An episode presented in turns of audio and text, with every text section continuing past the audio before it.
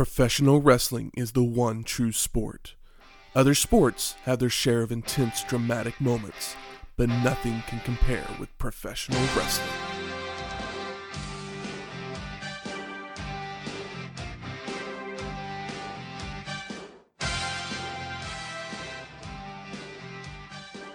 Welcome to Wrestling History X, where three friends come together to talk about the stories behind the matches.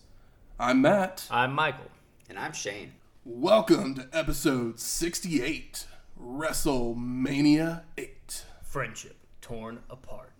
The Macho Flair Affair. Oh, yeah. Woo! You got both of them in there. I mean, you don't want to show your uh, allegiance this early into the show. no. Yeah, I'm I'm a fan of both of them. Oh, I mean, yeah, I don't, I don't know. you know you're a macho guy. I, I think, I mean, I am, but Flair guy too. You can be both. It, it's okay to be both. Yeah. I, I, I'm I'm okay to say I'm both. I was I was macho before I was Flair, but having the two of them together is, is awesome. See, I don't know if I actually ever really watched Macho in WWF a whole lot. It was more when he was in WCW, so I think I was more of a Flair guy ah. first. Yeah, you're not getting your good Sherry and Elizabeth and Mega Powers business. Definitely not. The birth of the king. So this is the eighth annual WrestleMania produced by the WWF. I mean, kind of makes sense. It's- Yeah, WrestleMania It's not, 8. it's not X eight. I mean, it's technically VIII, There we yeah, go. yeah. but You know, that's it's a number. eight. It's a Roman numeral. Why is it V I I I? Why could it not be I I X? Would that be? That that is correct as well, but that's just I think not it, how you only they- go up to three. After it's more than three Yeah, they only eyes, like, then you go then you go to the higher did- number. Only, Roman numerals only did four across. Ah, The show would take place on April 5th, 1992, at the Hoosier Dome in Indianapolis, Indiana. The attendance was 62,167 people with a buy rate of 2.3. It's a show. that's a big ass crowd for 1992. 62,000 people. I mean, the last time that WrestleMania had this many people was when they were in the Silverdome Yeah. for WrestleMania Three. 3. Three, which probably had sixty thousand people, Yeah. but they I said mean, there was ninety. these things. Yeah, yeah. We were we were welcome to the Silverdome at, at WrestleMania 30 by mistake, I believe That's as well. right, we so were. yeah, it's it's an easy mix up. But Shane Yes. brought us along for us. I'm sorry. I'm sorry, all you fans out there. Well, yeah, this this hopefully will uh, inspire some people, but you know, since I'm I'm new to the podcast, I figured I'd bring my own little spin to it as well. And yeah, you got to know me on a recent uh, house show, but one of the things that didn't really get discussed is I love food, food and Heard beverage. that, brother. Yeah, it's I don't know, it, it's a lifestyle. You know, it's it's not just for for survival, but it's for fun and, You're not and a adventure. you're not a peanut butter and jelly guy. no, I like to uh, I like to live it up. You, You know, don't back bo- you in- don't boil the chicken. no. Back in the uh, the 1992 times, I was the uh, the picky guy who could only eat certain things, peanut butter and jelly and French fries and whatnot. And then I grew up and decided I'm gonna try everything, and now everything is amazing. So I figured I'd uh, incorporate that into our our podcast world here by bringing a a featured food or beverage from the, the area of the show, and today being WrestleMania 8 from the uh, Hoosier Dome. the Hoosier Dome in Indianapolis, I looked up to see what the uh, the popular foods were around the area, and apparently the fried pork tenderloin sandwich is extremely popular up there. Flattened out pork fillet, seasoned, breaded, fried, on a bun with some mayonnaise, lettuce, and tomato. Obviously, we're not in uh, Indianap- Indianapolis recording this, so I got the Oklahoma version from our uh, Our budget doesn't allow it. Nah. but this one uh, is always a favorite. Irma's in Oklahoma. Wow, I just got it wrong. I'm sorry. Ingrid's in Oklahoma City. Fine German There- cuisine. Fine There German goes our sponsorship. Yeah, Yep. it's okay. Well, you know, when when we're sponsored, they will just give these to us. But this one was actually paid for, so I guess I can say what I want. Pork tenderloin sandwich. I'm gonna give it a bite. You can record your own podcast and do what you want. Mm-hmm. But while they're munching down, I'll go ahead and tell you some other things that happened around April 5th. Isaac Asmanoff. As Asimov. I don't know where I got the Asmanoff. Where'd the end in that word? Would pass away the next day. The robot guy. The I mean, science, science fiction, fiction writer. writer. Aw. Foundation, the Foundation uh, series, I think, is the big one. I one of my friends is a huge fantasy and sci-fi novel guy, and that's the one that he always uh, cites. And then, of course, there's the the, the I Robot, the robot robot rules, starring Will Smith. That was the movie, right? Robot Rules. Yes. Well, iRobot was iRobot. the Yeah, I know. I know. I mean, that's probably the most well known of his. yeah, definitely. of Oh, his he also items. wrote Bicentennial Man. Yes. Terrible movie. Horrible. Probably just read the short story. Get the book. I'm sure it's it. fine. Yeah. The book is definitely better. The movie t- I would hope so. spans about like a thousand years, and it sure feels like it. Bicentennial. Bicentennial. Oh God. Oops. I saw that movie with my grandma. I think I think we both fell asleep. I tried to rent it. you couldn't. I They just didn't couldn't have it. through. No, I mean it was there. I picked it up and put it back down, and picked it up and put it back down, and It's I just pretty- haven't tried. Funny that they made a Robin Williams robot, and it looked like Robin Williams. like, was he in the suit Yeah. the Yeah. whole time? That's crazy. What a wild choice. He didn't need to do that. Yeah. If they could sell a Robin Williams robot, I would totally be all about that. But Bicentennial Man, But he only gets to be one Robin Williams character. Ugh. Which character do you go with? I'm gonna pick the robot because Robin Williams, as much as I love him, I don't want him to be around, like in my house, that annoying all the time. Too high energy. I gotta go for Good Will Hunting. Okay, is that, I've never seen Good Will Hunting, so is, is he What? low energy in there? This guy. All right, well, he calls himself a movie buff. perhaps You I'm gotta gonna keep- have you to gotta bring keep- you gotta keep some food, classics to beverage, the and side. movie for Michael. Yeah, you gotta keep some stuff on the side. Like you gotta, you can't just go through and and all- is is it really a classic? Yes. It's not Casablanca. I mean, I don't love Good Will Hunting as much as most Some people, do, but yeah. I it's, love it. It's still worth the watch. It moved me. I'll, it, uh, it made me get in my car after seeing it for the third time and Oh wow. drive off to a state border because I thought, yeah, I'm just gonna go and, and start a, an adventure now. I, in the movie, he had to go see about a girl. Unfortunately, I didn't have to go see about a girl, but it's a classic. You should see it. It's amazing. Good Will Hunting. Matt Damon, Robin Williams, Minnie Oh, Driver, know. Ben Affleck. I know what's up. I just haven't actually sat down and done it. I've seen the parodies. I've seen I've seen it parodied for for years at this point. I remember it being a big deal. I, I. I would go with Death to Smoochy. I mean, I love that. Oh yes, Yeah, that's a good Robin Williams as well. That's my favorite. I don't know Robin which one. I, would, I guess I forgot I'm, about I'm that. going. That ro- or- I'm going robot now for now still because Mrs. I can't think that of. one or Mrs. Actually, Mrs. Doubtfire would probably be the right choice because then, you only- have- then you have a maid as a oh, robot Oh yeah. Or robot as a maid. I want him just as the sad dad when he's not got the makeup on. The one we're not going to pick is One Hour Photo. That's Oh, the yeah. we're not going to pick. I mean, that's a good movie. Yeah, it because he'll good kill movie. you in your sleep. Yeah. Yeah. Let's go ahead and move on to WrestleMania 8. We get Vince narration over the logo and highlights of our competitors for our double main event. There's no such thing as a double main event. Or is there? One of them is in the middle of the card and one is at the end. It's not a double main event. Double main event would be two big matches back to back, or if you had two shows, like a show on Saturday and a show on Sunday, and they were still called WrestleMania 8, and there was an event at the end. Like the last match is the main event. Yeah, but this was uh, this was WWF in the, the early days, where as as somebody who went to the live shows back then and had to sit through and be disappointed by main events happening in the middle of the the card, it just was kind of true to form that they try and perk up the middle of the show just to, to keep people through till the end. The middle of the show is fine. Yeah, It would have been fine without that because there's a there's a banger in here. There's a few of them, but I won't bury the lead. But did Vince literally say Hogan's farewell match? Yeah, they're Yeah. doing some dumb shit here. We'll talk more about that later. Gorilla Monsoon and Bobby the Brain Heenan then welcome us to the show over shots of the massive crowd, and they do a rundown of the card. The Fink then welcomes Reba McEntire to sing the national anthem, gotta love it. and she does a pretty good job. She does. Yeah, I think I uh, still like Willie Nelson's America the Beautiful better from a couple wrestlers. I love ago. her brown turtleneck with the bolo tie. It's a wild choice, but you know, whatever. We still love you, Reba. Bobby Heenan had some pretty fun things to say. Yeah. Go ahead and what did, what did he say? He said boy can uh, Tito's sister uh, belted out. Ariba McEntire. Reba McEntire. Love you, Bobby. So great. Which that actually brings out our first match El Matador Tito Santana versus Shawn Michaels with sensational Sherry. this is our first real dose of the sexy boy, right? yes. This is. So the story behind this match, they eliminated each other at the Royal Rumble. So they've been feuding. We're going to have a blow off match here, hopefully. Yeah, I mean, it also you need two guys that can move to start.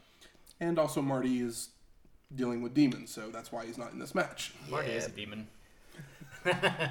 He's his own demon. But Tito hits the ring, shows some chivalry, kissing the hand of Reba before before she exits. We then Bye, get the big sister. We then get the Sherry version of Sexy Boy that brings out Shawn to the ring. I love that version. As as great as the Shawn Michaels version that went on forever afterwards was, the Sherry version just has history. It's got Sherry. It does. Who, like, I mean, who- she's already who's- singing in yeah. the background on the other one, so they may as well just. I know she. It's like the only person that could like elevate Macho outside of just Macho Man was, was Sherry. Or I guess Elizabeth, but that's a different thing.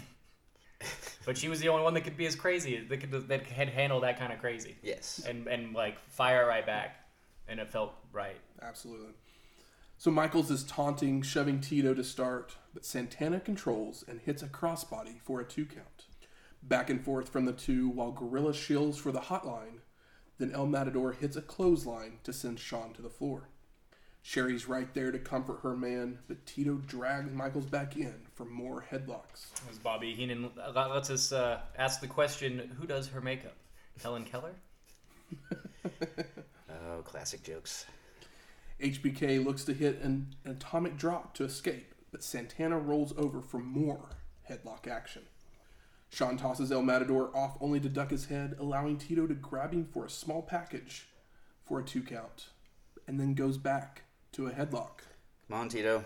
Let's uh. Head, let's uh, like wasn't ready for this to just start with some headlocks, Yeah. but you know it's wrestling. Again, Michaels tosses off Santana to the ropes, using the momentum to throw him over the ropes and to the floor. And then Back in the ring, HBK with a backbreaker, and after a two count, goes to a dreaded chin lock, only for El Matador to elbow out, start running the ropes, but he runs right into a super kick. Are they even calling it a super kick yet? Or are they still calling it like a savate kick or a grill Pretty monster sure would be like just a a, karate kick. kick? Karate kick, savate kick. yeah. I just wasn't. But we yeah. know what it is. It's a super yes. Sherry is yelling for a pin, but, but Michaels picks him up for a knee breaker when Tito escapes with a punch to the face. Santana starts firing up only for Shawn to catch him with a kick, but then El Matador comes off the ropes with a flying forearm that sends HBK out to the floor. Kick. The flying jalapeno. Yes. Tito follows out, slamming Shawn's head into the steel steps, rolls him back in, hitting a slingshot shoulder block, a shot to the gut, a knee lift, and an inverted atomic drop. Santana then hits the Paso del Monte, or a flying forearm to the back of the head. or as Heenan calls it this time, the flying burrito. oh, okay. that sends Heartbreak Kid out to the floor. Back on the apron, Shawn is scooped up by El Matador, but he holds on to the ropes, which causes Tito to trip, and Michaels lands on top for the pin and the win. Bad news. Oh, don't tell me this. This will be Tito Santana's last on air pay per view match, Boo. but he is one of two men to wrestle at all eight of the first WrestleMania. Oh, like so he is. Yeah, he was on all the shows, all the he's WrestleManias been- he was on were consecutive. Yes. Correct. Well, good I'm for sure we Tito. all know who the other person is. The ref. This ref. This ref's bowl cut. Yeah. You notice this ref's bowl cut? I did not. Oh I my did not. god. It's uh, incredible. I think that's who won the match, honestly. it was the ref's bowl cut. This match definitely didn't start off the way I thought it was going to with these two guys. No. I thought it was going to be much a more quick, quicker pace. Yeah. But the mm. finish rocks. But the finish does rock. Yeah, good finish, but yeah, way too many headlocks. For guys that don't need to be doing headlocks. No. It's like, yeah, this isn't Jim Duggan match. Mix it up. Throw me a trap hold, something. Oh, but I- oh, don't talk, don't talk like that. Mean Gene's then on a stage in, in the crowd, and he brings out the Legion of Doom. And Paul Ellering is with them. I know, isn't that great? First sighting of Paul Ellering that we've had in the WWF. Animal says, Jimmy Hart, you cost us the belts, but we're coming for them. And we'll talk more about what happened later on there. Hawk then says, We were a runaway train, but now we got the missing piece of the puzzle. Ellering falls, We make our money the old fashioned way. We beat people for it. I like it when WWF talks about money. Like, oh, you make more money when you win. It puts a little bit of realism in the. Yeah, Kinda it's thing. it's uh, that's what wrestling was outside of the WWF or outside of this version of the WWF. I mean, granted, you have your Million Dollar Man and your Andre with his bag, but actually talking about if you you what's the main motivation for winning outside of being better is like, oh, well, getting paid, getting paid to get my ass beat. And then Hawk finishes off with, Oh, what a rush! That's my favorite thing. I know it is. the uh, but it was not like I wasn't ready for Paul Ellering to be back. It was cool to see him. He Yeah. did, he cut the promo was they cut was good. It was a little long, but it I was think this was the solid. best promo we've seen Paul Ellering cut. Yeah, it's easily the best promo we've seen him cut. Because I always was plus like, what is he even doing there outside of just like kind of looking like a manager? But I was really impressed here. Maybe he's on WrestleMania eight. Yeah, I totally forgot that he Gotta, had gotta bring it. had made a, a comeback at that that time. Yeah, when he popped up on screen, it was it was a nice little surprise there. But And the real surprise, it was a good promo that he cut. yes, Exactly. the procurator of destruction. We then go to the locker room. Sean Mooney's there with Jake the Snake Roberts. And Roberts' snake is still banned from ringside, if you were wondering. And we cut to a video package of Jake in the funeral parlor, where Undertaker's hand is stuck in the casket while the snake DDT's bearer. Roberts then grabs a chair and hits it across Taker's back multiple times, saying, I will drive the final nail into the coffin. It's crazy that Jake is more evil than an undead man. I guess this is how you turn an undead man face is you have a real scumbag beat him up. So our second match, Jake the Snake Roberts versus The Undertaker with Paul Bearer. And the story behind this match was on a Saturday night main event.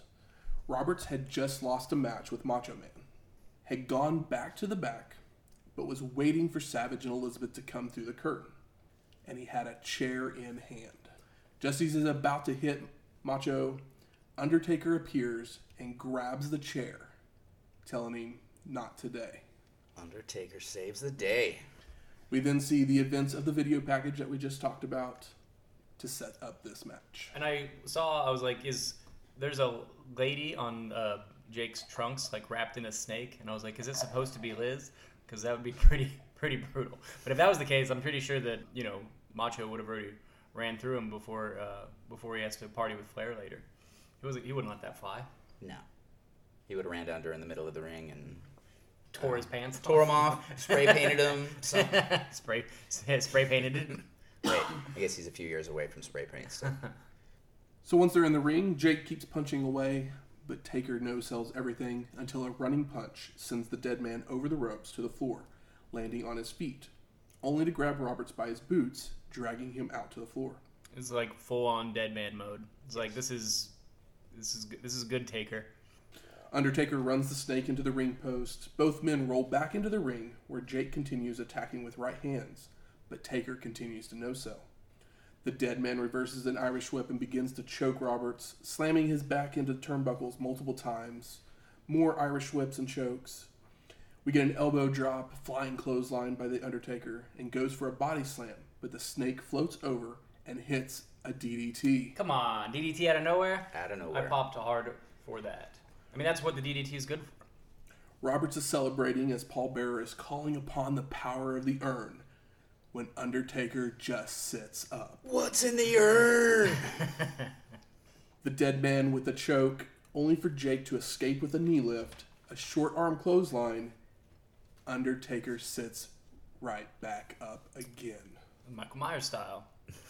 The snake hits another DDT, but instead of making the cover, Roberts goes to the outside to go after Bearer, while Taker sits up again, rolls out to the floor, and grabs Jake, hitting a tombstone pile driver Bum, bum, bum. on the outside. I was thinking that he was going to get the urn, like get the urn, like chuck it into the crowd. It's like he can't give it up after he's, the urn's not there. Oh yeah. I figured he was gonna go, you know, the the Hogan route, you know, at least sprinkle the ashes or throw something in the face of Taker. Or, Yeah, the, the ashes would have been uh, good, but The dead man rolls back into the ring, crosses the arms of Roberts for the pin, and And the the win. win. but like yeah, no, you they can't do the ashes and then Undertaker wins. Can't make him that strong. He's already strong enough. So this would be Roberts' last WWF pay per view for about four years, and the Undertaker's now two and zero. Yep. I wonder how long he's gonna go, guys. but yeah, this Kayfabe, baby. for it being uh, Roberts' final pay per view for an extended amount of time, I was I loved the match, but I was just hoping for a little bit more of a a big boom of a send off, just because of Jake mean- being Jake. But Jake do doesn't want- know he's gonna be Do not we on want go TV. into the backstage The- stuff the- here? Oh yeah, I know about the backstage stuff. Yeah, no, uh, he was probably hanging out with Martin Jannetty. More Technically, of it was, a, a warrior style. More, he was promised a job on the booking committee, writing job, Oh yeah, and Vince reneged basically at the last minute. yeah. And so this was he was working actually on a handshake deal for this match Oh really? to finish up a few. What did it have to do with his outside of the ring problems? Probably why he didn't keep the job or didn't get the job. From everything I've read, Vince just changed his mind. Yeah. Oh really? It's a. I mean, if Jake's not a complete monster at this point, like who who else would you want writing? It's a good question. like I mean, come on. good question. Bruce Pritchard. Oh, cool.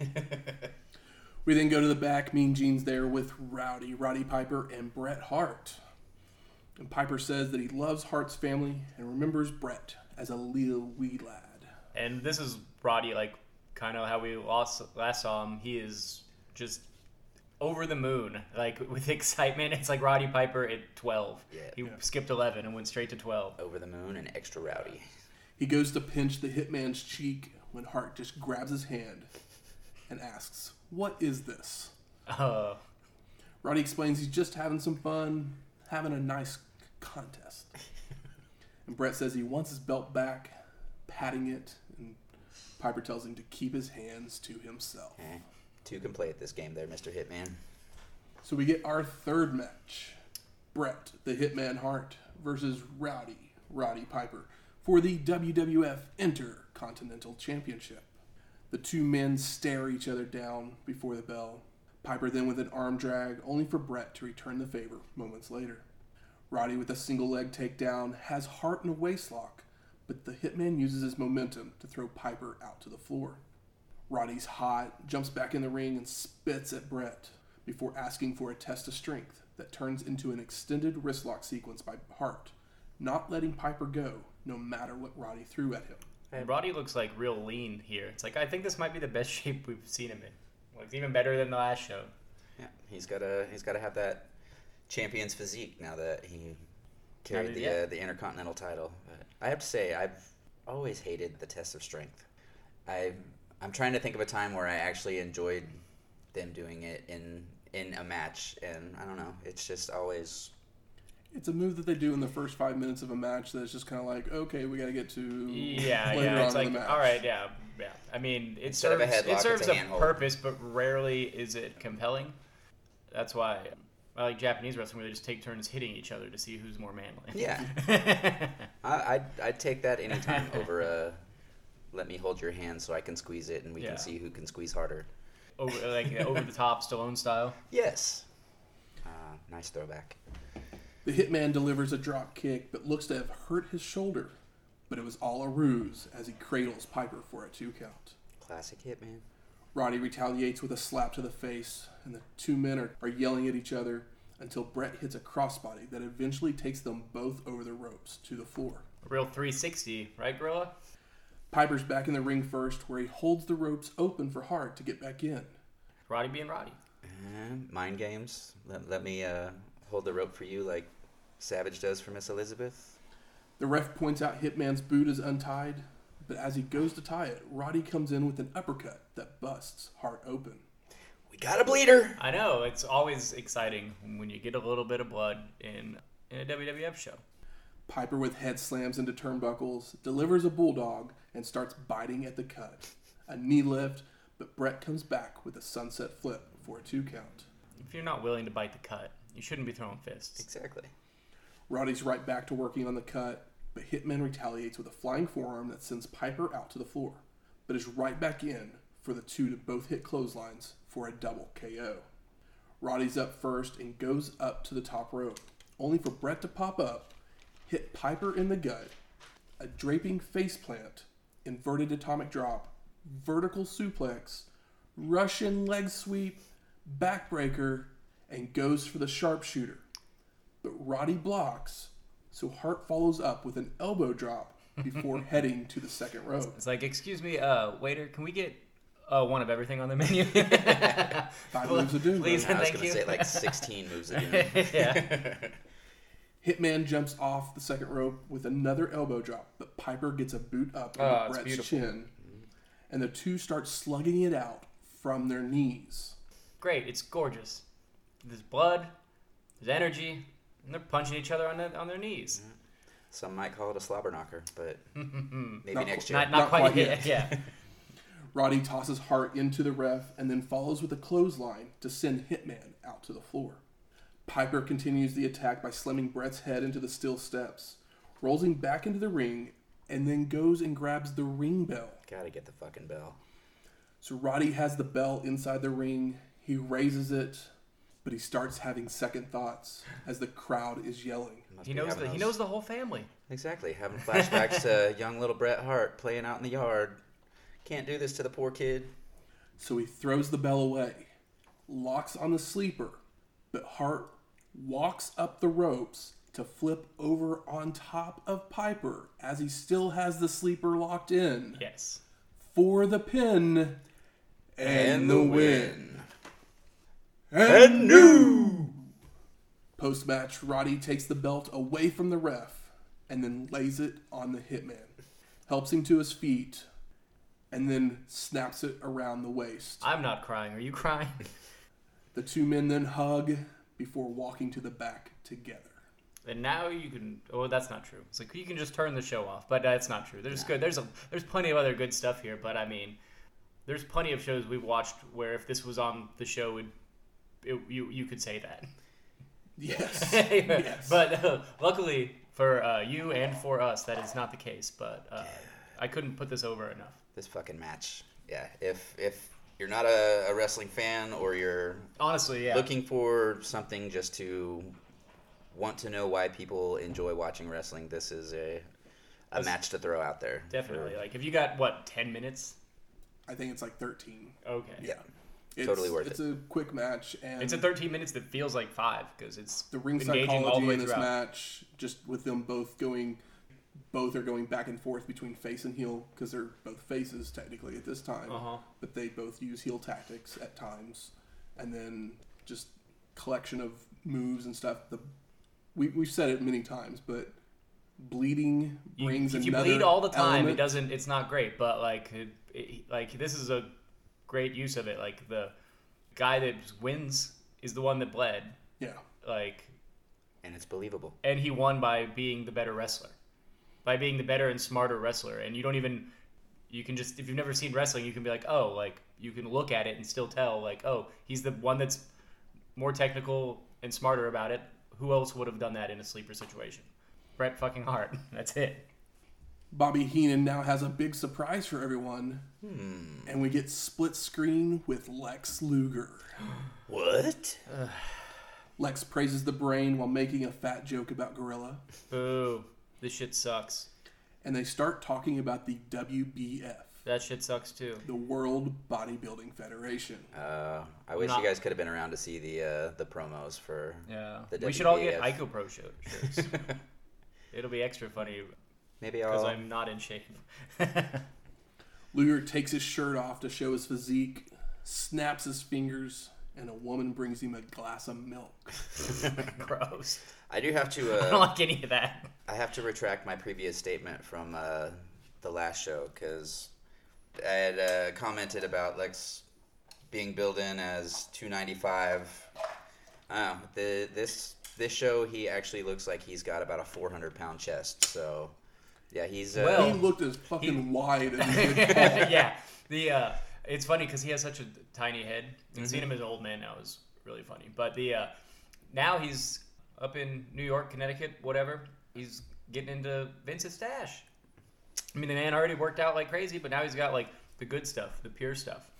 Gorilla then throws it to a package of interviews, and we see the Nasty Boys and the Mountie in the locker room when Repo Man runs in. Jerry Sag says, The Nasty Boys are going to nasticize you. The Mountie is going to electrify you. And the Repo Man is going to tow away the carcasses. He's gonna take your shit. is it Survivor Series already? I'm- I know. I'm when gonna- they said, honestly, I watched this in a couple of sittings. Uh, when GM said, when Gorilla Monsoon said eight man tag, I was like, well, I'm done for tonight. Like, I can't watch this right after this match right now. Like, I'm, that was that was too good. Uh, I'm gonna just, you know, that's a Take a eight man tag. pause. Good start for my next viewing. Ease into it. We then go over to Slaughter, Bossman, Virgil, and Duggan, who respond with, It's going to be a fight. Now, Oh. now it's Survivor Series. Yeah. That's the yeah. That's the You've only- got Slaughter, Duggan, Virgil, and Bossman against Nasty Boys, Mountie, and Repo Man. Uh, it will, Gotta get, a, get everybody a gig. it, yeah, it will be it'll be a brawl. I'm gonna need Some- something of sorts. stronger than this cold coffee here for this match. Howard Finkel then announces a guest ring announcer, and it's Ray Combs from Family Feud. Ooh, Oh, he makes some funny jokes, doesn't he? What are they? You got them? He literally uses the word survey 13 times in Oh. introducing the first team while Yeah, he he makes jokes about them. A survey of hundred people. That's what Family Feud. I never really watched Family. Survey says Yeah. this match sucks. Wait, wait, no, we, I- we haven't discussed it yet, so I can't say that. I did not get any of the jokes because I did not care enough about them. And that is you know, Survey says the, the the glory of Moving on. Ray Combs in the '90s. so our fourth match, the Mountie, Repo Man, and the Nasty Boys of Jerry Sags and Brian Knobbs versus Sergeant Slaughter, Big Boss Man, Virgil, and Hacksaw Jim Duggan in an eight-man tag match. and Jimmy Hart's in there somewhere too, right? Did he come out to the ring with them? Who knows? There's so many people. It doesn't matter. Like there's eight people. There's eight people. What matter. is what is Jimmy Hart even gonna do? Yeah. You can't even notice Jimmy Hart when there's eight people out there. That's pretty impressive. But as I mentioned, Ray Combs was making all kinds of jokes, but they were all about the heels. So the heels attack him, Oh yeah. but the faces then come from behind as the bell rings, eventually hitting a quadruple clothesline to knock them all out of the ring. This is And- comedy. And if you, uh, it's supposed to be synchronized, but if you watch it, you'll notice that Boss Man kind of fucks up the synchronicity of it all because he got a little gung ho in his movement. So Um, top ten boss man performances go. yeah, it, it was one clothesline by match Boss Man and three. Mr. Perfect? Was that who? he Oh yeah, I, yeah. I think that, That actually was pretty good. seven. Yeah, I think so. Or six. I think it was Mania uh, seven. yeah, when he gets hung in the ring, Yeah. that's the one. Repo Man comes back in, runs under a double clothesline from Sarge and Hacksaw, only to run into a clothesline from Virgil. But once he stands up, Slaughter and Duggan hit the double clothesline as well to clear the ring. Don't forget all the USA chants. Oh, okay. Sag, we kind of settle down for a minute, and then Sags tries the ho call to the crowd, but then Hacksaw just shows him how it's done, only to be hit from behind by Jerry. Good on you, Jerry. And Gorilla says, it must have been one too many hoes. Uh, and you know, you know, Gorilla is a. It wasn't making a dirty joke. He's just Gorilla Monsoon. Sags with a head slam into a turnbuckle, but Duggan retaliates with multiple clotheslines and an atomic drop. I have an interruption here. Ladies and gentlemen, Shawn Michaels has left the arena. Thank you, Heenan. Followed by like probably like twenty ladies. At least one. Sherry left. Sherry went to go do her own thing. Sherry ain't got time for for Shawn Michaels bullshit. This is just a job. Sarge with a clothesline and a gut buster to Knobbs. Big boot from Big Boss Man, then winds up for a big roundhouse. Irish whips Brian and charges into the corner, only for Knobbs to move. Repo Man takes over the attack, misses a clothesline, and then moves out of the way of a Boss Man splash. Repo with multiple pounces across the back of Boss Man. The Big Boss Man rolls over and punches up on a third for a very low blow. he may need to go repossess some balls after that shot. Virgil jumps in, hits a drop kick, a second rope crossbody on Repo, makes a cover, but Knobbs makes the save. Virgil starts shadow boxing when the Mountie comes in to hit him from behind. A back suplex from Repo Man. Sags with a pump handle slam and makes a cover for a two count. I like the pump handle slam. Doesn't matter who does it. I like it. It's a fun move.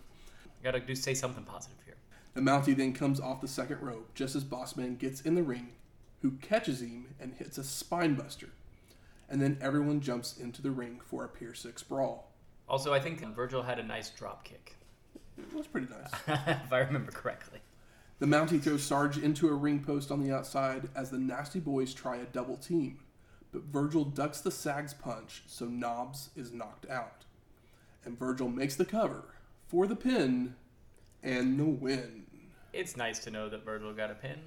I don't know. I I, s- I, I like. I mean, I I just like Virgil, just cause. I don't know real reasons. I mean, technically, out of these eight guys, the only one that was probably over is Bossman. All right? I mean, Maybe Hacksaw. Well, Hacksaw, but Hacksaw's just a gimmick. Is- Hacksaw's Yeah. not going up the card at all. Yeah. no. I mean, everybody. Honestly, I wish the Nasty Boys would have stayed in. Well, maybe stayed in WCW because they at least could have had. Maybe I don't know. It's hard to say. WCW at this point even doesn't have the the big monster tags that they did for a while, where it was like everybody was 400 pounds. Uh, I wrote down. Virgil officially has a mania victory, and we don't. Fuck us. I wrote at least it was quick. This match was like six minutes long, and I was like, not ready for that after like Beverly's It's- and um, It's the shortest match on the card, yeah, and it Yeah. should be. and it should be. And I was fine with this yeah, match. it served a purpose. Didn't, It was- I was I was pleasantly surprised because I was expecting eight man tag. That's why I turned off. I was like, if I knew it was six minutes, I probably would have kept going. But I was like, Yeah. I, I assume it's gonna be thirteen plus. I'll I'll take this match over uh, a 17 minute Beverly, Beverly Bushwhacker match any day. Which, by the way, By I way, scared. I scared, Scared- both of them Very badly. by telling them there was a Beverly's Bushwhackers match at WrestleMania 8. I didn't tell him it was the dark match. Yeah. and uh, according to um, my handy dandy notebook, the Bushwhackers Beverly's match got pulled down almost in half to ten minutes on WrestleMania. So maybe it was watchable. Does it say who won? It was sure it was the Beverly's. the Bushwhackers. Beverly Brothers. 50 uh, 50 booking. Yeah. Was Jameson still there? Do we know? Mm. No. Was he gone official? Yeah. Okay. No, no JMO. But also, s- this would be Slaughter's last pay per view for five years. What are you gonna go do? Whatever he wants Go to. to Iraq? He's gonna go sarge Do some stuff. voiceovers for GI Joe? It's like go be a cartoon. Yeah, he's gonna go sarge some stuff, slaughter Yeah. some other stuff. That'd be that's probably a pretty great deal between like WWF and, G.I. Joe. and GI Joe. Like I assume he still gets paid off him if he's alive. He's alive, right? Yeah. Yeah. We then go to the locker room. Sean Mooney's there with Mr. Perfect and Ric Flair, and they're holding a large piece of paper, but you don't really ever see what's on it. Bobby talked about it earlier in the show. I've got an idea what it is. Perfect says it's a photo of Elizabeth that they're going to plaster across the big screen. And Flair says, You got one last shot at Space Mountain. We then go to Mean Gene, who's outside Macho Man's locker room, and he tells us Savage is not doing interviews at this time. Is it because he's focused on the title, or because he's paranoid about defending his woman's honor? So where how did he get the photo? Is it like we, we used to date? Well, our fifth match. All right. Ric Flair with Mr. Perfect versus Macho Man Randy Savage for the WWF Championship. Which means it should be the main event Should be. because it's yeah. the because it's the title. yeah. Because it's the heavyweight title. One more time, it's the heavyweight title, and it's the fifth match on WrestleMania. Yes. This is a problem. Continue. So the story behind this match is Savage would be named the challenger for the belt after Sid and Hogan would get into it, and we'll talk more about that later. But leading into the show, Flair began to claim he had dated Miss Elizabeth years ago, even producing pictures. So there were many pictures that they did show on TV, Mm-hmm. But they kept one certain one that they're going to plaster across the big screen once Flair wins. It's getting racy over here in Yeah. the in the WWF. And see, again, it's something that racy and scandalous would be best saved for the end of the show. You know, after some of the the youngsters have gone to bed, don't you know? It's possible. Tell that to 1998. yeah. So the champion comes out first.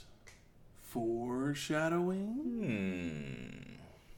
Macho comes racing down to the ring, chases Flair out, leaps over the ropes, and stalks him back down the walkway to hit him from behind, slamming his head onto the floor multiple times until Perfect pulls Savage off and drags him back towards the ring.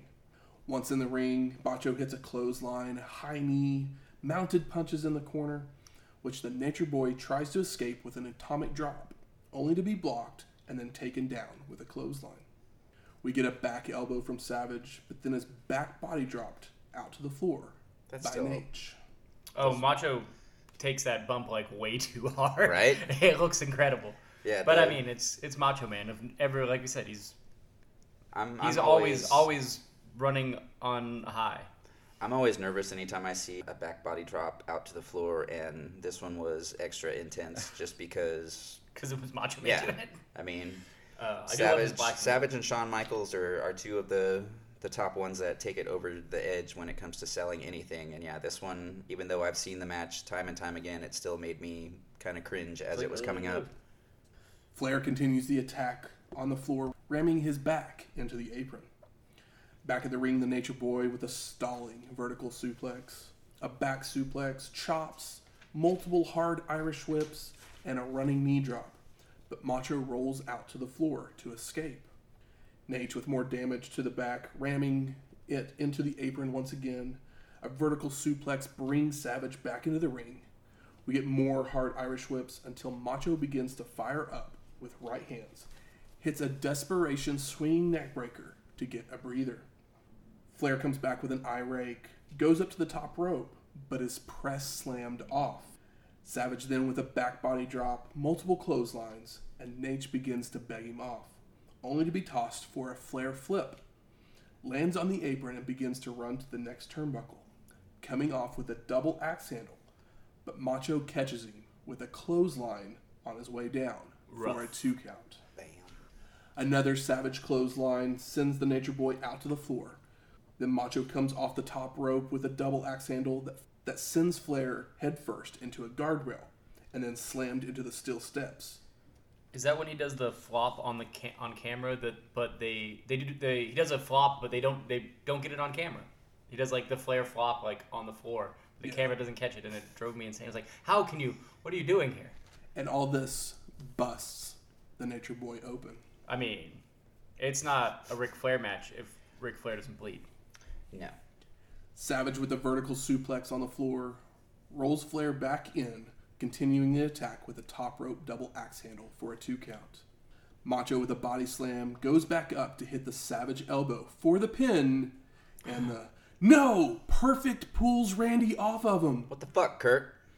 Perfect is then being chased by. Macho around ringside until Perfect climbs into the ring, grabs something out of his pocket, and tosses it to Flair. The Wild Fo appears. Naitch is up and pops Savage with the FO, tosses it out before making the cover for the pin, and the No! Macho kicks out! Flair begins using his fists and chokes to show his frustration, and then Perfect hits Savage across the leg with a chair.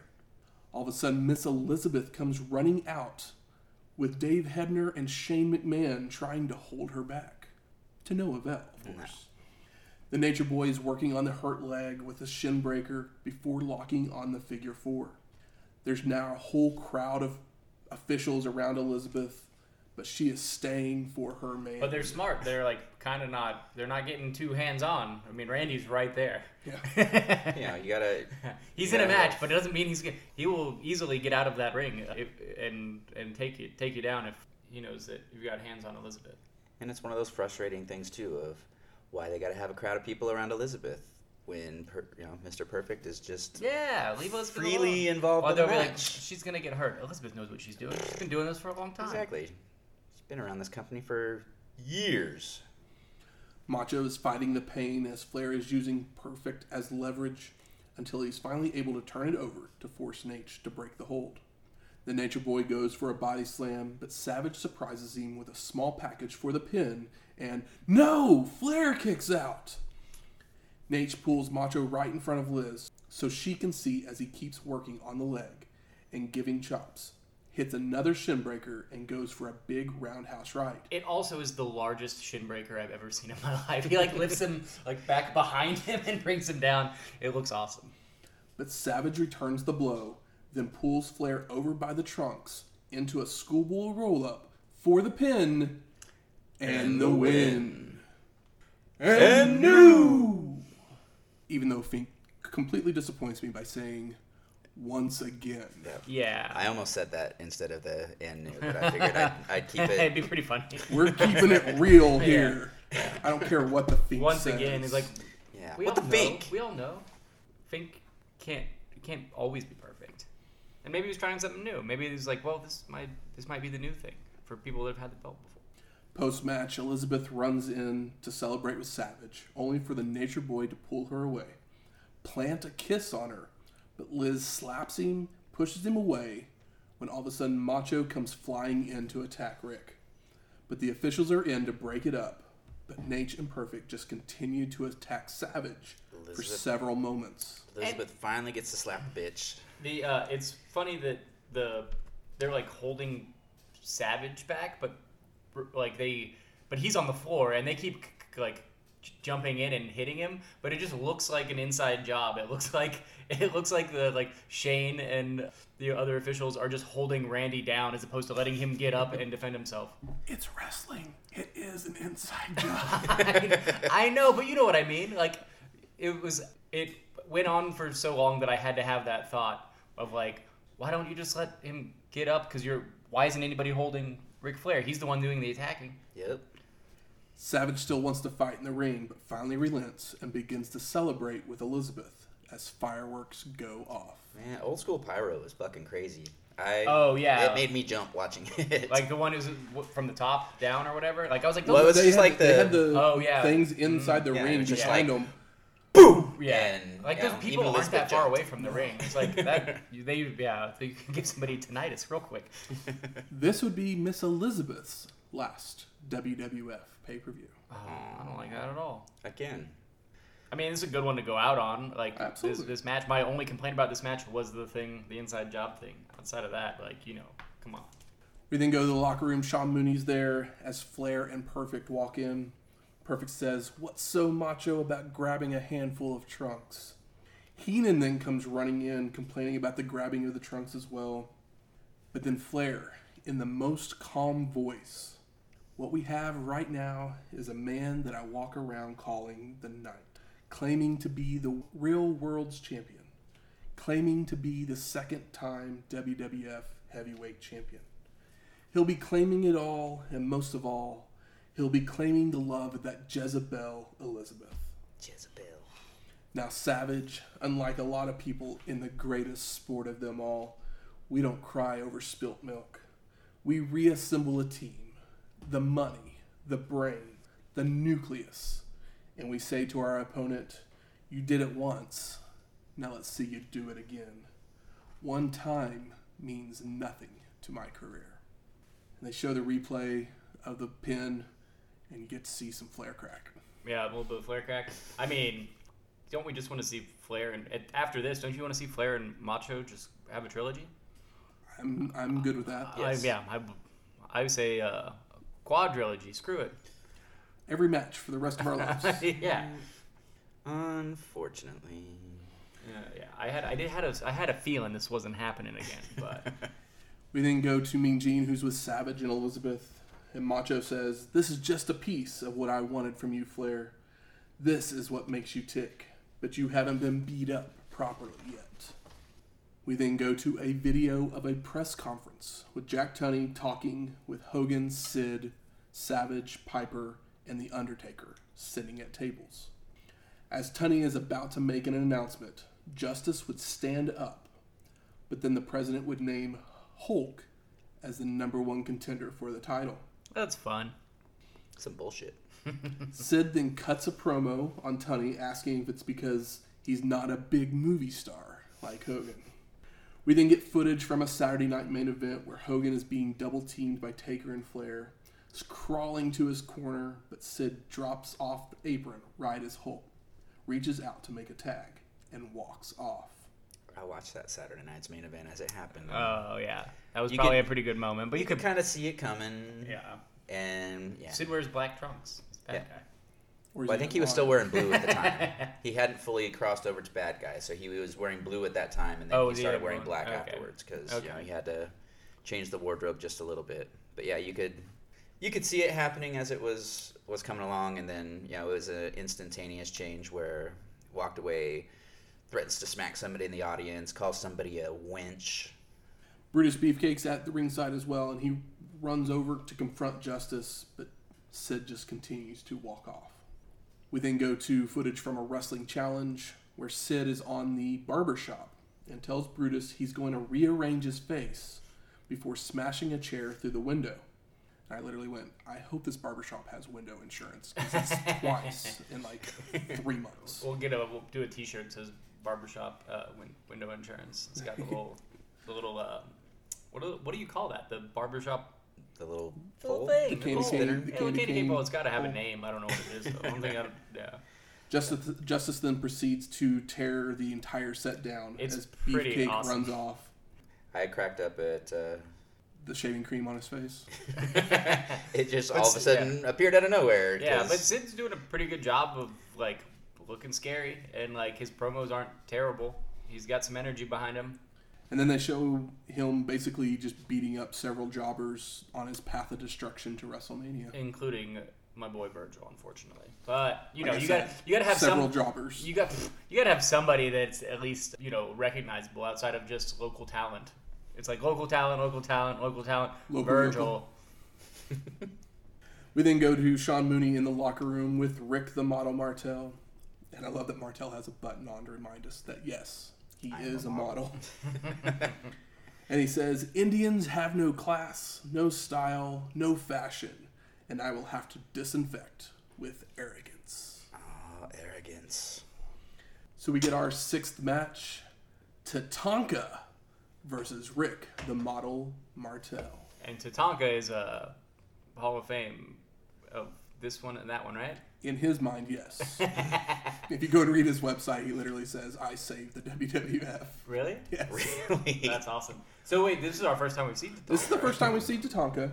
but we don't get to say all that fun stuff. He is I, not any of I those wasn't things. sure, but I, uh, you know, No. I, was, I was I was hoping my joke would land, and uh, I guess it kind of did. An Indian tribe does some dancing in the ring as before the match. Yeah. But as the match gets going, they start dancing off back to the locker room, which I was like, is this where they got the idea for No Way Jose? What they what they should have done is come out and danced with Tatanka to the ring, looped the ring, and gone back. That would have been cool. That would have been much better, yes. But I think that the, this match isn't very long, so I think that maybe they're like, okay, well, we need a So did they minute get to the, break. did they get to the back before the match was over? I mean, yes, they did. they definitely did. It's not that short. We had an arm drag, multiple body slams by Tatanka to get us started, and the model rolls out to the floor to regroup.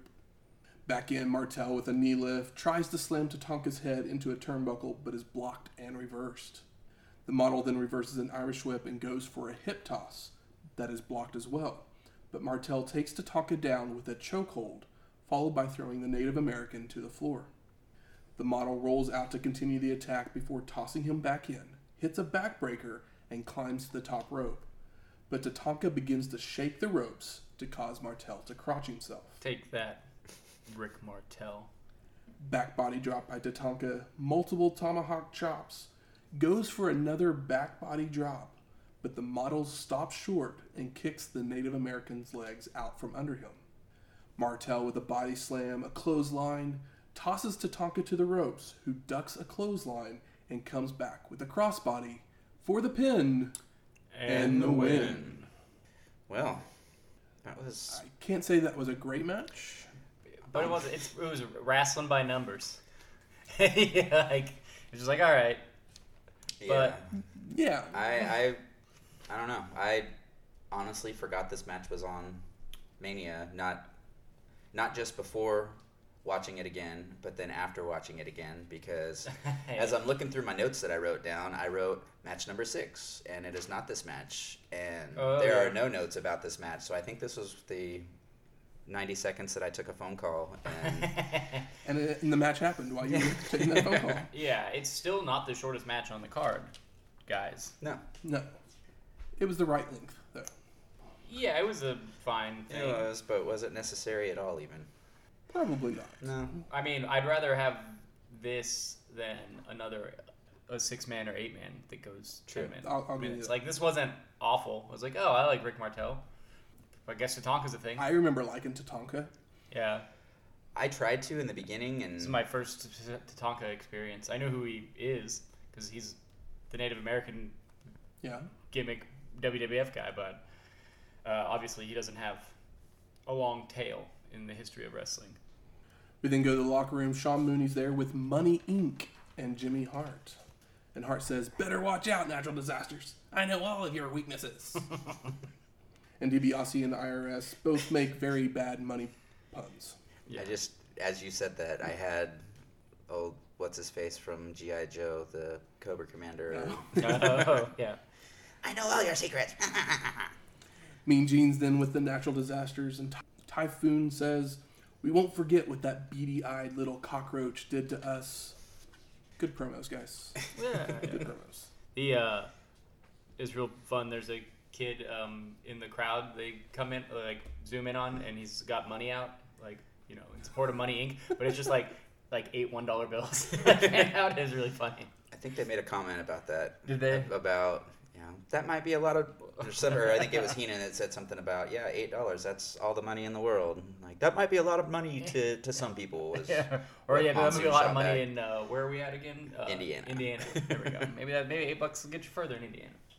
I like the, uh, there was a woman holding a sign that said, uh, natural disasters rule.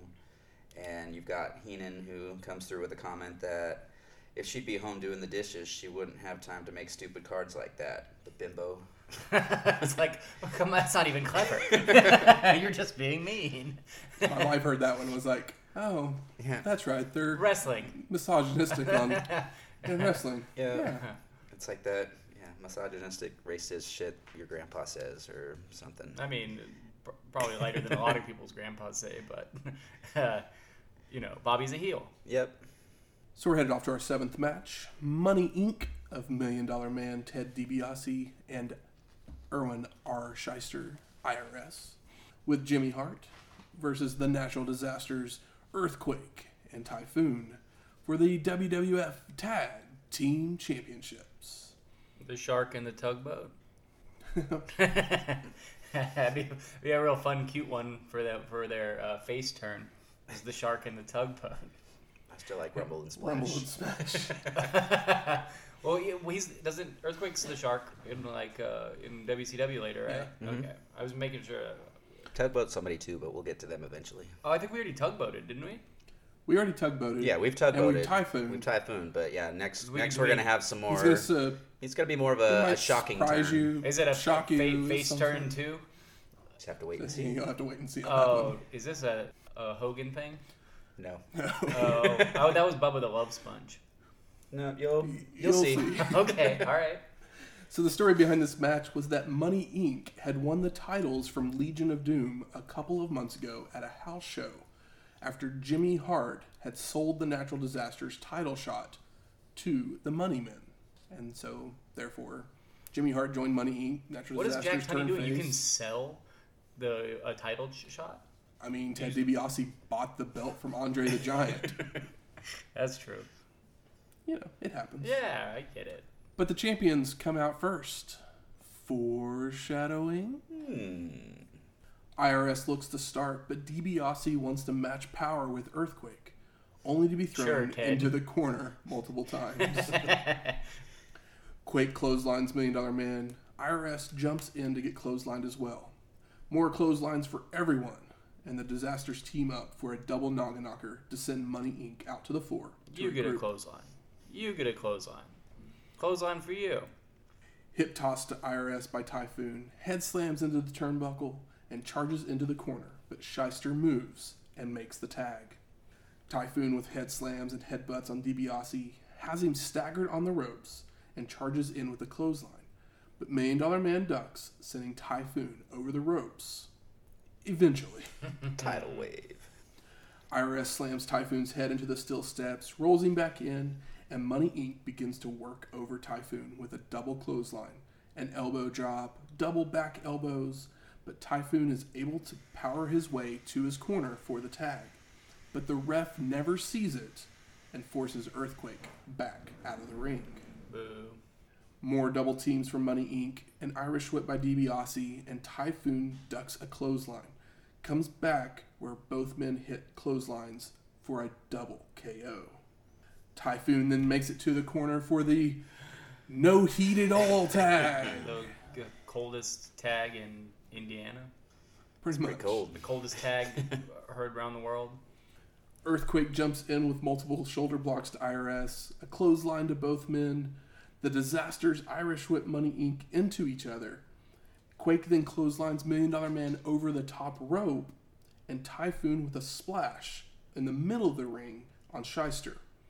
Earthquake starts up the trimmers as he's running the ropes, but Jimmy Hart just pulls IRS out of the ring. On Money Jim. Inc. grabs their belts and just walks back to the locker room to be counted out. But hey, That's at some real heel shit, dog. At least the natural So disasters me- learned they can't win the belts by countout. Yeah. That that being said, that just means we can see this in a cage now, right? Logic would, would allow still, you to, still you to see tag this team in a match. cage. Doesn't sound those, really good. those are always our favorite. Double main the day. event, and whatever the next show is. Oh, can we The- get a- this tag match? Can we get a lumberjack tag team main event? that would be awesome. No. Skinner's got to do something. But, but uh, no, it's very funny that they don't know the rules. They're like, wait, what? Why don't we get the? It's like, come on, Didn't you just you guys You, are learned profe- this at you're Royal Rumble. professional wrestlers. You learned it at Royal Rumble. Yeah, We went over this two episodes ago, guys. Damn it. yeah. There's no no st- no stipulation here. Maybe we should have bought a stipulation. We then go to the back, Mean Gene's there with Brutus the Barber Beefcake. And we haven't seen Beefcake since WrestleMania 6, episode 44, because of his boating accident. Aw. And Brutus just tells us that he's there to support the Hulkster. He says some Bruce is jokeable stuff there about he's seen Hogan through all the highs and even down low. And It's all 'cause I could was- think of was I to bet he laugh. has seen down low. yeah, I'm sure. Yeah, like yeah, because Brutus uh, followed the followed the money because he knew he couldn't cre- generate any for himself. He's just a little ankle biter, Yeah. a big little ankle biter. We then get our eighth match Owen Hart versus Skinner. You know how excited when I was like, oh, an Owen Hart match, and you know how how far my my heart sank when uh, I knew when they said Skinner. Like, like what? But on the positive side, Mm-hmm. you get Owen Hart in a singles match as opposed to what it was originally supposed to be. Because I guess originally him and uh, Anvil or the the new foundation was supposed to be a part of the the eight man tag, Oh, but Anvil got fired or something. He's no longer with the company at Yeah. this point. I don't know what happened, but uh, I'm sure you, you can fill me in later. So Owen backflips into the ring, right into where Skinner's standing. So Skinner spits. Is Chew dipstick- Oh, it's into his face. It's So- so thick and it looks real. Yeah. It's not. It's it's a shoot dip spit shoot chew. And then Skinner slams Owen's head into a turnbuckle. Skinner with a shoulder breaker, a headbutt, an inverted DDT for a two count. Skinner with more headbutts and throws Hart over the ropes. But Owen holds on, skins the cat, and hits an O'Connor roll for the pin and, the, win. And that's like Skinner actually did stuff to him outside of spitting on him, like you know, inverted DDT is pretty cool. Put some put some put somebody away, but Owen Hart didn't even do anything but roll him up Yeah. and skin the cat. Correct. He did two flips, no punches. But he beat How would FTR feel about this? he beat uh, Skinner faster than his brother did at Tuesday night in Texas. Oh, okay. he uh, he took a Once a again, bigger is Owen Hart better than Bret? he he got spit on bigger than Bret did at WrestleMania eight. Mm. Bret got a little spit from from uh, Piper, but I Owen think Owen got. Hart uh, only wanted this match just so he could tease Bret. just talk shit. Post match, Hart hits a drop kick that sends Skinner out to the floor. Okay, okay, he, get, he got one. You know. He got one. But it was like, oh, you spit on my face. You're gonna hit after the bell. We then go to the locker room. Mean Gene's there with Sid Justice and Harvey Whippleman. And Sid calls Mean Gene a fat, balding little oaf. Unacceptable. Fuck you, Sid. Oh, Sid. Follows up with speaking to Hogan. It's not going to be a barn burner. It's going to be your last match. And then Gene throws to a video package of Vince interviewing Hogan. Sid sounds like a beefy Bobby Hill when he talks. He's got a weird voice. it's fucking weird. In this very serious interview, Vince basically asks, Is this your last match? And Hulk says, I have a lot going on, but I just don't know. And Vince ends it kind of with, Thank you for Hulkamania. And making me lots of money. Yeah, what is uh not Cop and a Half, that's a different movie. That's Burt Reynolds. Uh the uh Suburban Commando? Suburban Commando, but then there's what's the one Mr. is it not Mr. Nanny, is Mr. Mom? Just the No, that's Just Mr. done Nan- or, Oh, it is Mr. Nanny. Mr. Nanny. Okay. Yeah. yeah, the one where he's got a tu- tutu on the cover. uh, Sid's words are just hilarious. We go back to Mean Gene and Sid, where he just doesn't give a damn about the memories of Hogan. Only that Sid will be the man that ends him because I rule the world. I Yeah, curse you of course you every do. Hulkamaniac. You don't even own the company. How do you rule the world? So like- we're gonna get to the second half of our main of our uh, double main event. That's pretty cool. Our ninth match Sid Justice with Harvey Whippleman versus Hulk Hogan. Cue Real American. Story behind this match was that Jack Tunney had called that press conference that we saw earlier to name a number one contender for Flair's title. Hogan was named, which pissed off Sid. So during a tag team matchup, Justice would leave Hulk during the match and set up this one. Once again, we saw all that pretty much earlier. They did a good job of telling us this story. Yeah. When Hogan comes out, he's all glassy eyed and stuff. Like it, it looks like it, he looks like it might be real. And I was thinking to myself, like, is he really gonna stare at the lights for Sid? Like, I don't know. I don't think I don't think this is gonna happen. Like, this might be the best acting that he's ever done. Maybe there's a maybe maybe he really did think he was done. I don't think that he thought that. So Justice attacks Hogan as soon as he climbs into the ring. Even the music is still going on. Yeah, you got to play. It's a rule. If you start Real American, you have to has to play through at least twice before you turn it off. Otherwise, I don't know. Something bad happens. The Hulkster punches back to Otherwise, you get a big boot from a ghost. to send Sid out to the floor, but Justice climbs back up to the apron only to receive clubbing forearms and a clothesline to knock him back to the floor. Hogan finally tears his shirt off. The bell rings, and the music finally ends. they had to wait until he posed. Justice is back in the ring, attacking Hulk with everything, but again Hogan with some punches to knock Sid out to the floor. This Sid, there's a Sid like he does like a, he's like grabbing at Hulk's face, and it looks terrible. And it's like the closest shot that's ever been shot in wrestling. It's like right in the camera, and he's just got like his hands on his face, and it looks so bad. I couldn't believe it. The two men are staring each other down inside the ring, and Sid calls for a test of strength, ah, I love a good test of strength. which takes the Hulkster down, only for Hogan to reach down to garner some strength to get back to his feet. But a knee to the gut from Justice stops the momentum. I know the test of strength is kind of like one of your least favorite things about wrestling. I'm pretty sure it's Hulk Hogan's favorite That that could be why I hate it because he doesn't have to do anything. He just has to get down on his knees and like shake his head a little bit. yeah, yeah, I'm sure he does that uh, on the regular at home anyway. Reversed Irish whip followed by a clothesline by Hulk. Whippleman then jumps on the apron to distract Hogan, allowing Sid to choke slam the Hulkster. The choke slam was cool. I'm surprised the Hulkster took it. Justice is working on the back and kicks Hogan out to the floor, following out to hit him with a doctor's bag across the bag as well. What's in the bag? Wait, is this Isaac Yankem? Is, is Harvey Whippleman a doctor? I don't know. What the, oh, yeah, what is the deal? Have we even talked about Harvey Whippleman? He's just kind of there. He's there. He doesn't. They don't. He doesn't. I don't even know if he talks. He just stands around. I don't get it. After roll, Smokes a cigar. Uh, uh, Uh, I guess Yeah.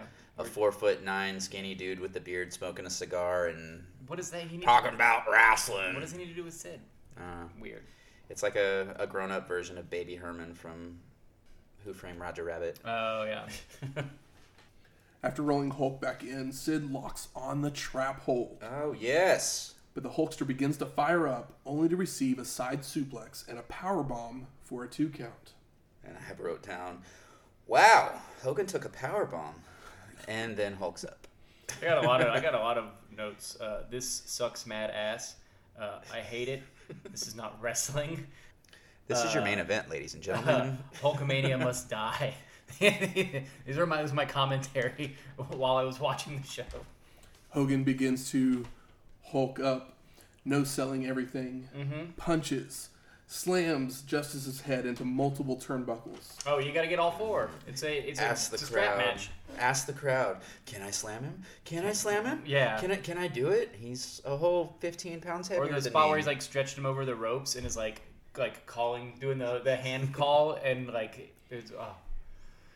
Big boot, body slam, leg drop for the pin, and no! Sid kicks out. I know. What? I, my dreams might be coming true. Hulkamania might die. Whippleman then jumps in the ring, and the ref calls for the bell as the Hulkster press slams Harvey over to Justice, who just catches him. So that's why Hard Woman's there, because they need a DQ excuse. Huh? All of a sudden, Papa Shango comes running out. that that uh, that was my biggest pop of the this match probably. Big bad like, voodoo yeah. daddy himself. Yeah. Where's while the Hogan train? and Sid skeleton are train. brawling in the ring. Shango attacks Hulk from behind, begins to choke him when. What is that music? Dun, dun, dun, dun. Oh, it's Sting. Close. Ultimate Warrior comes running down to the ring. We haven't seen him since SummerSlam 1991. I mean, there was some bring Warrior back signs in the show, and I was like, "Is this person crazy, or am I going to see Warrior later?" by the time after- it hap- by the time it finally happened, I didn't forgot about the sign, but it was uh, early in the show that I saw it, and I was like, Chased after Mustafa and, and Adnan at the end of SummerSlam, and they just disappeared until all of a sudden he comes running back to save Hogan. Wouldn't it have been great if he had ran out with a chair? Like he had just kept running after Adnan and Mustafa, and then he comes running out with a So chair. that's honestly what I was, you know, looking back, that's what I was hoping for was that he was wearing the exact same thing that he was wearing when he left SummerSlam, and then ran back in with weird hair and. "Oh yeah, his hair didn't look so good." By the way, SummerSlam 91 was episode 59. Go back and check that out. Yes. As Justice grabs a chair from the outside. Warrior with the clothesline to send Shango over the ropes to the floor, but Sid hits him in the back with the chair. Goes for a second one, but Hogan grabs the chair away. Probably does a finger wave, I'd imagine. The official announcement is Hulk Hogan by DQ. Cue the music. Post match, Hogan and Warrior celebrate in the ring. Hogan grabs a sign that says "Bring back the Warrior," and then begins to pose with Oh, Warrior. you think the bring back the Warrior thing was a plant? I think. Come on. Warrior joins in on those poses. Yeah, them posing together. It's like the fucking the douche powers unite. Is this the biggest like DQ celebration on a pay per view ever?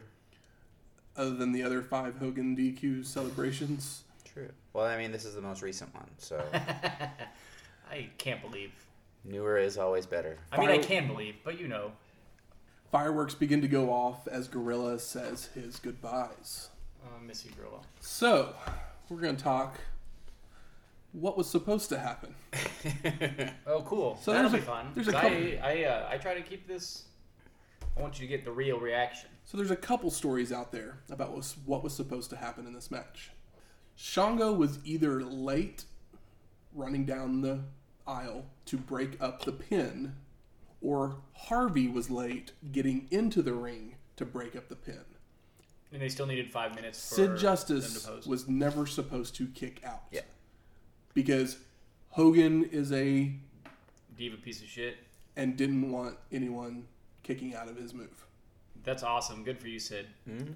That rocks. So that's kind of the reason why the finish is a little bit of a clusterfuck. I'm okay with it as long as somebody kicked out of Hogan. I don't care because I don't care anyway. So like if if it was if Hogan gets down like even the smallest of notches, it makes my heart grow uh, a full size.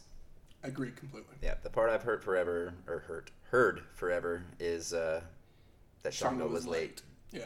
which is believable because I mean, he smokes hella weed. He's a good in- internet follow. All he does Well, is smoke. there- that's a long run. There's a rumor basically that Shango was late, but there's the the reason the Harvey was late getting into the ring rumors out there is that Harvey and Sid made an agreement basically Oh. to for Harvey to be to be late so Sid Sid could could kick, kick out. Oh, so Sid was like potentially going into business for himself. Exactly.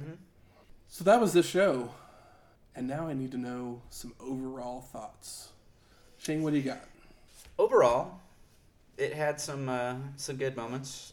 You know, starting off with with Tito Shawn Michaels, even though it got uh, started off rather slowly, it was still a good match to go with.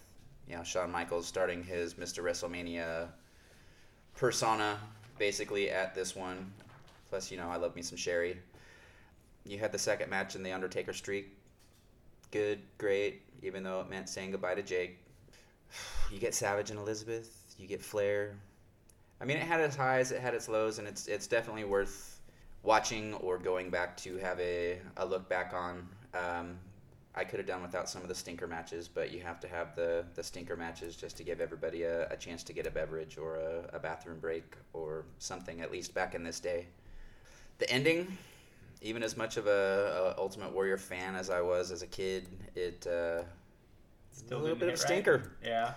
Um, you weren't as excited as you should have been. no, I mean I was when the music hit. Hell yeah, I, I jumped off the. I remember jumping off the couch back in the day and freaking the fuck out because Warrior was back. He hadn't been around for like nine months, but then he got in there and it was just him being a cheerleader for Hogan and standing there with Yeah.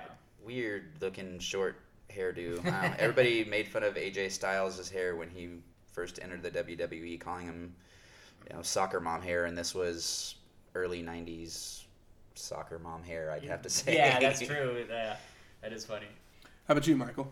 Four out of nine ain't bad, and those four you can watch them back. You can watch them and then watch them again, and you'd enjoy it just as much the second time. The rest of it, like I said, four out of nine ain't bad, especially when those four are like a couple of them are classics. Like Agreed. best match on the show. We might get to it here in a minute. Okay, okay, all right. So, I was about halfway through the show and was thinking to myself, literally, I may have a new favorite show overall. I did too. I had those same feelings. if if not definitely favorite WWF show yeah, that we've watched. Because Great American Bash '89, it's it's still up there. tops. The last four matches though really took the wind out of my sails. Starting at Tatanka, Yes, Martel, those. because I could even deal that. with the eight man. That's the thing. The eight man Wasn't like, bad. It's fun. It was the it's right short, length. Right length. and it It served a purpose. it served a purpose because you can't have the highs of Bret Roddy. You can't go straight into the highs of Flair. Yeah. Macho. Also, the eight man was six minutes long. If every Survivor Series match was six minutes long, and I got a heavyweight title match at the end, like maybe I'd We would maybe I'd show. maybe I'd enjoy the show. But like, six minutes is perfect for an eight man that doesn't really mean anything. There's no eight man belts. So even though those last four matches happened, I'd still sh- say this show is probably my top five of all time. because those four matches rule. And I can say a lot of it also is because there were storylines Yeah, to almost every match on this show. that is very helpful. Even when if even if the matches aren't good, it's nice to know. Exactly. And you you got the holy shit moment mm-hmm. when you were a kid. You didn't really enjoy it as much now, but it was a cool Oh, holy awesome. shit moment Yeah. at the end with Warrior coming out. Yeah. Like cuz that's not something that at this time that WWF did. So for So this is like the first run in with music. Pretty much. yeah, That's I was totally thinking. I was like, blue. I was like, oh, they're playing music. Normally, when if you're if wrestling's done right, you don't play their music when there's a run in. But this is the return of Warrior, so it's make it's okay. But like if he was if it he was would, a- he would have been in the ring before anyone even realized. So that's why they played yeah, exactly. Yeah, it's like you had to. But like if it's a normal like mid mid card match and someone's coming in to you know save somebody or to do a run in and fuck something up, like playing their music exposes the business in an annoying way. Yeah. Good. Where, where's the smart marks at? There. All right. Fuck you. I think it's time we smark it up. So, best moments of the evening. It's tough because there's two matches that I could watch right now. That Piper putting, like, Piper- standing there with the ring yeah, bell yeah, but and then tossing it, tossing it away. and then at the end of the match, putting the belt on Bret Hart. exactly. And see, from that match, it's the two of them, you know, on their knees slugging it out. That's that's Yeah. the memory that Yes. I, I always Yeah. go back I to. literally when saw think that of and. I was like, oh, this is New Japan. I was like, Yeah. this is what I love. Hey, yeah, the, it's. I think it's the best match on the card, but I would not. I would not argue if somebody was like, I like Savage Flair better. I mean, there's a little bit of overbooking in that Savage Flair matchup, Yeah. which is the reason why. Well, I and this would- one's just a like the Intercontinental. It's just a fight. It's just like Yeah. who's the best man. Yep. which is why I would put the IC title match above the heavyweight match in in how good it was. Yeah, the IC match is a traditional big wrestling match, and then the Flair Macho is a WWF match. It's like sports entertainment done done right, and the other one is an athletic contest, and they're just different things. For me, it was. I mean, the Piper uh, Bret Hart match. Yeah, that one was the the best on the show for me. I liked the the Flair Savage one, but that one had almost a Saturday night's main event type feel to it, Oh, as really? opposed to the Intercontinental Championship, which had this big monumental feel to Big it. fight feel. Yeah. to it. Yeah, I I did love that match, but I mean that Piper and Bret was was just special, and everything Randy Savage does is, is special.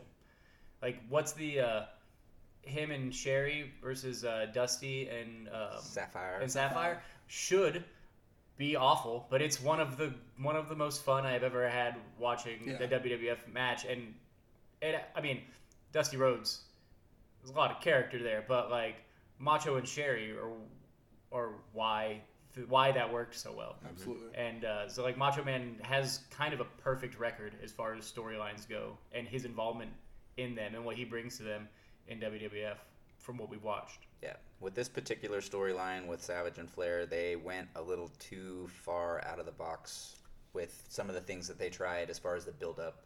You know, the the whole pictures thing, or yeah, that Liz seemed like a and- little. Liz it and like, this Savage too- or it's Liz not, and it's only Flair ninety dated. two. You need to wait a while. But you know, it was it was one of those things too, where continuity thing, where WWF again shot themselves in the foot like they did when they They put a sent out- match together and then built an angle real quick. Got a I mean, lot I guess of heat. that's a. But that yeah, if you built the ma- if you had the match and then that was the angle you threw together, it's like well, that's cheap heat, but like it's also real heat because Yeah. like it's yeah. But they It's not. It's it's it's both. they somewhat spoiled the ending on it too because just like they did when the Rockers broke up with their WWF magazine, they sent out the results before the match actually happened. So, you know, when it Why did you keep getting this magazine? I know. It seems like the bane of your existence. Nobody looked at it. it, it was the cool thing back in the day, damn it. I guess it just shipped early. Yeah. But yeah, there was when the whole picture scandal thing of Flair and Elizabeth was going around, then the real pictures with Flair Which and they were Savage. doctored, by the way. Yes, they Oh, were they- I- doctored I mean. I figured that you know, Elizabeth had been around poolside, wrestling before. her fawning over over Ric Flair when it was actually you know just his body be really funny if they were, like, superimposed over Savage. Way over the top, where it- like it's like her with like a, a, a big a big banana leaf, like feeding him grapes. That would have been very good. But yeah, you throw you throw Flair and Savage in a match together, and I'm gonna be happy. I just wish they would have constructed this one just a little differently. Another one of my favorite moments. Uh, we see the dead man rise, kind of for the Oh, first yeah. time. That is that's like 'Cause- the the first. 'cause I, they- I don't know if it's the fir- is it the first time. It's the first time that I remember seeing him just Yeah. getting because I mean, no one gets up from a Jake the Snake DDT, hmm. No, and then he just does his little sit up thing, and you're like, oh, holy shit! Like this dude is unreal. But I mean, also that Jake went out there and did the right thing for the business, and you know, put over this young guy on his last match, going going out of the business, basically, or going out of the company. Any more best moments? Oh, I mean, those are so high that it's like, I see. What else do I even talk about here? But I said four good matches. So, like Tito, Shawn, good starter. I, it was good. Shawn's like you know Hearing he's Sexy being, Boy for the being first time. yeah being That's great. being shitty you. being shitty as hell, and it's uh, his performance was great. But if it wasn't, he wouldn't be Shawn Michaels. Exactly. Well, how about most disappointing? I'm going to stick with the the Shawn Michaels category. Me as a, a fan back in the day, and still to to this day, as much as I love Shawn versus Tito, it was not what we were supposed to have originally, which was supposed to be Shawn versus Marty, so you could have the official blow off of the Rockers Oh yeah. on a, a WrestleMania So platform. was that advertised that match? I can't remember. Yeah. Because if so, that'd be a huge letdown. I mean, Like, that was the Rockers broke up.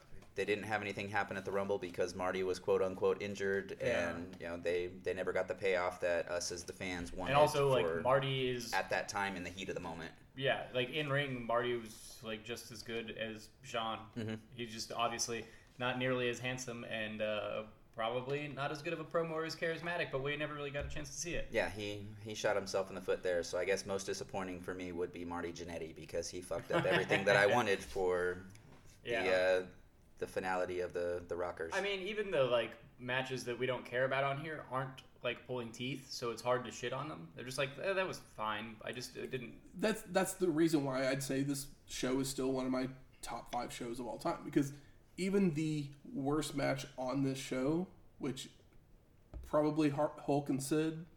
I mean, It- I don't know. At least I mean- got. At least people were cheering that, like Tatanka and I Rick mean, Martel. Like, okay, maybe yeah, which is not bad one. wor- worked or anything. It's just I think that the Owen Hart thing was a is a pretty big letdown because I wanted to see an Owen Hart match and I didn't expect it to be a minute and thirty six seconds. So I was like, I was like, oh cool, Owen Hart singles match, they and then ran- all of a sudden it was over, and I was like, Yeah. well, I love you, Owen. You did great. For they were supposed to have a ten minute match and they were running behind, Oh really? so it got cut down. And it was just like what on all the just promos? just don't even just don't even have this match if you're gonna have a minute thirty six. I mean, Skinner was gonna lose Yeah. anyway, so like So, I mean, whatever. They, I think they did a really good job before a squash match, but Oh, I I don't do need to too. see a squash match on WrestleMania. I was Not so- like this. I was still coming down from the trying to shake off the fact that he just got completely covered in Tip spin. yeah dip spit, and then all of a sudden the match was over. Yeah, uh, that's the kind of thing I was like, bitch. oh, okay, yeah. disappointing for me. The natural disasters, literally when they made the hot tag, like the crowd made no noise. Mm-hmm. Yeah. And for your what WWF was hoping to be their top babyface tag team at the time, that's not a good sign. I mean, yeah. That's and that's the sad why- thing about the tag yeah. team situation back then was if the natural disasters who are a newly faced team that yeah, I mean- had just had their, their contract sold by Jimmy Hart, you know, you'd want them to be a little hotter, but they hadn't had time to really build You're that. on the same roster though as like LOD. It's like, well, LOD's like, LOD has been are, are It wasn't really- it wasn't really I can't tell. I can't ever tell what the deal with them one is. of them was actually suspended It was Hawk. Because of steroids. Yeah. oh yeah. They put him on the show with the promo to at least build him back up. Yeah, yeah. But they have been gone. But I mean, I just they've I'm- been gone for yeah. a little while. I'm saying like in defense of the fans, like you can't have Yeah. them do like you know the Legion of Doom, and then I love Earthquake, Yeah. Yeah. but I mean I don't know. There's not also like what kind of it's not the greatest gimmick either. The state of It's the tag just two teams guys. at this time just kind of sucked because I mean you had the Beverly Brothers, you had the Bushwhackers, you just broke up the Rockers, Demolition was no more. I'm trying to think of the other hot Nasty teams out there. Nasty Boys. Yeah, Yeah. Nasty Boys aren't don't really have anybody to have matches with anyway, Mm-mm. and they're probably making more money. But like I said, I would have liked to see him stick around WCW. So another one of my most disappointing, Papa Shango. Yeah, I was very oh. surprised. I cannot find anywhere why Papa Shango was part of this. Was he part of the build-up at all? I don't remember him being a part of the build-up. I think it was more of Was giving him Papa something to do with like a, a giving somebody for Warrior to roll into. But see, it was supposed to be Warrior. It was going to be Warrior and Justice. After, Oh, was it? Okay. after WrestleMania? I don't know why. I'm trying to remember. Maybe they sent him out there. Uh, I mean, the only with thing I like, could- two, the only two thing I Maybe could- breakup- Whippleman with Papa Shango for a short time. It might have I can't been. Maybe that's what it was. Uh, I like. I literally was looking at Papa Shango stuff, and I'm like, I cannot find why. It's like it didn't happen. I mean, the He Papa Shango is- character itself didn't last for. I mean, sorry, spoilers, but the Papa Shango character didn't really last. I'm trying to think if he actually even had a match on a pay per view, or if this was his one pay per view appearance. But yeah, he comes running out. I'm just like the only thing I could kind of because uh, Sid in his promo says the I curse, and I was like, does is that what links Papa Shango to? I was like, the I word was like- curse. I was like, I literally, curse you. I paid a voodoo doctor to. Yeah. I literally could not find it. It was just like, why is it Papa Shango? Like it made no sense to me. But I was just like, he's there for like two seconds. He missed what he was supposed to do, most likely. And then Ultimate Warrior comes out, and I totally forget that Papa Shango's even there. So Yeah, yeah. So best performer of the night. I mean, we all love the Piper Hart, and I feel like Piper's probably the one that does the better job, just for the selling of the like. you know, Yeah, that, like be- said, that bell moment is Yeah. is what sticks out to me. I mean, any of the four in the in the the true main events, the true double main event. I guess one of them is billed as that is part of it or whatever. But yeah, I mean, uh, I'm loving this this last couple times we've seen uh, Piper, so I have no problem slapping that sticker on him. Agreed. I mean this this last year of I'd say since I mean I guess Survivor Series when Survivor he Series, came 'cause- down as a 'cause Fla- team. that's and- when Flair showed up, Yeah. and that's kind of when Piper kind yeah, of. that's when the the fire got lit under Piper, Yeah. and then you had the the Rumble where he came in there, pulled the double duty, and Oh, yeah. you know, looked like a badass the entire time, and then just rolled right into Mania. Yeah, So, I now he's mean, putting over putting over Bret like in a match that yes, actually doing, puts him over. doing what, you know what a, I a mean? veteran you know building new old stars. timer Yeah. should do. You know, building up the, and it's his the like next first generation. also it's his first belt.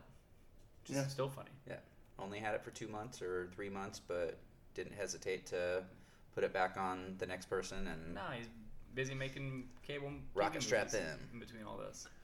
Most surprising, Papa Shango.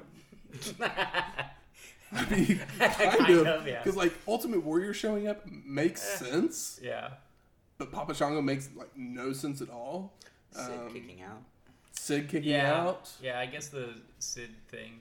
Uh, I did. I don't know what to think about the just that finish. I mean, we talked about it, like what what really happened here, but it doesn't. It just doesn't mean anything.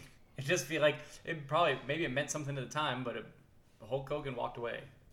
He went off to film Suburban Commando. So Yeah. You're welcome, world. exactly. and now for a look back even further into the history of wrestling. The dusty finish. After Harley Race regained the NWA World's Heavyweight Championship, he would continue to be challenged around the country, including in Atlanta, GA. On June 21, 1981, Race would meet a former champion, Dusty Rhodes, in a classic battle. The two men would battle on the outside, just making their way back into the ring in time, before Rhodes would then come off the top rope with a crossbody to get the pin and become a two time champion. Dusty would continue on Harley's punishing schedule that was set up until he would meet a young Nature Boy. Next week, Wrestle War 1992. The match beyond. Are we ready to go to battle? Uh, Let's do this. Sure. Couple of couple of cages, a couple of rings, Couple of one war. badass matches. Yeah, one war. One war. I like it. One war, eight eight men. I don't know. One war to Shooting settle from the, the hip. score. Yeah, there we go. A squadron versus Uh-huh. an alliance. Yeah. What's gonna happen? Uh huh. A wild Madusa appears. She's wild. I mean, I don't know. Uh, I'm like, what? She's not wild. That's what it says whenever you play the video game Pokemon. A wild whatever the Pokemon Oh, okay. is appears. That's why I don't understand the. I only the ever played the reference. first game, but uh, I'm pretty sure it still does that. I mean, it's Music from this week's show is The Grand Spectacle by Jim Johnston. And Hogan won the main event, so we must play Real American real by Rick Derringer. we have to. You can rate and review us on iTunes, Stitcher, Google Play, or wherever you find your podcasts at. You can always email us at wrestlinghistoryx at gmail.com with any comments, questions, concerns, or you can always find us on Twitter at WrestlingHistoX. That's Wrestling H I S T O X. We'll talk to you next week. Laters.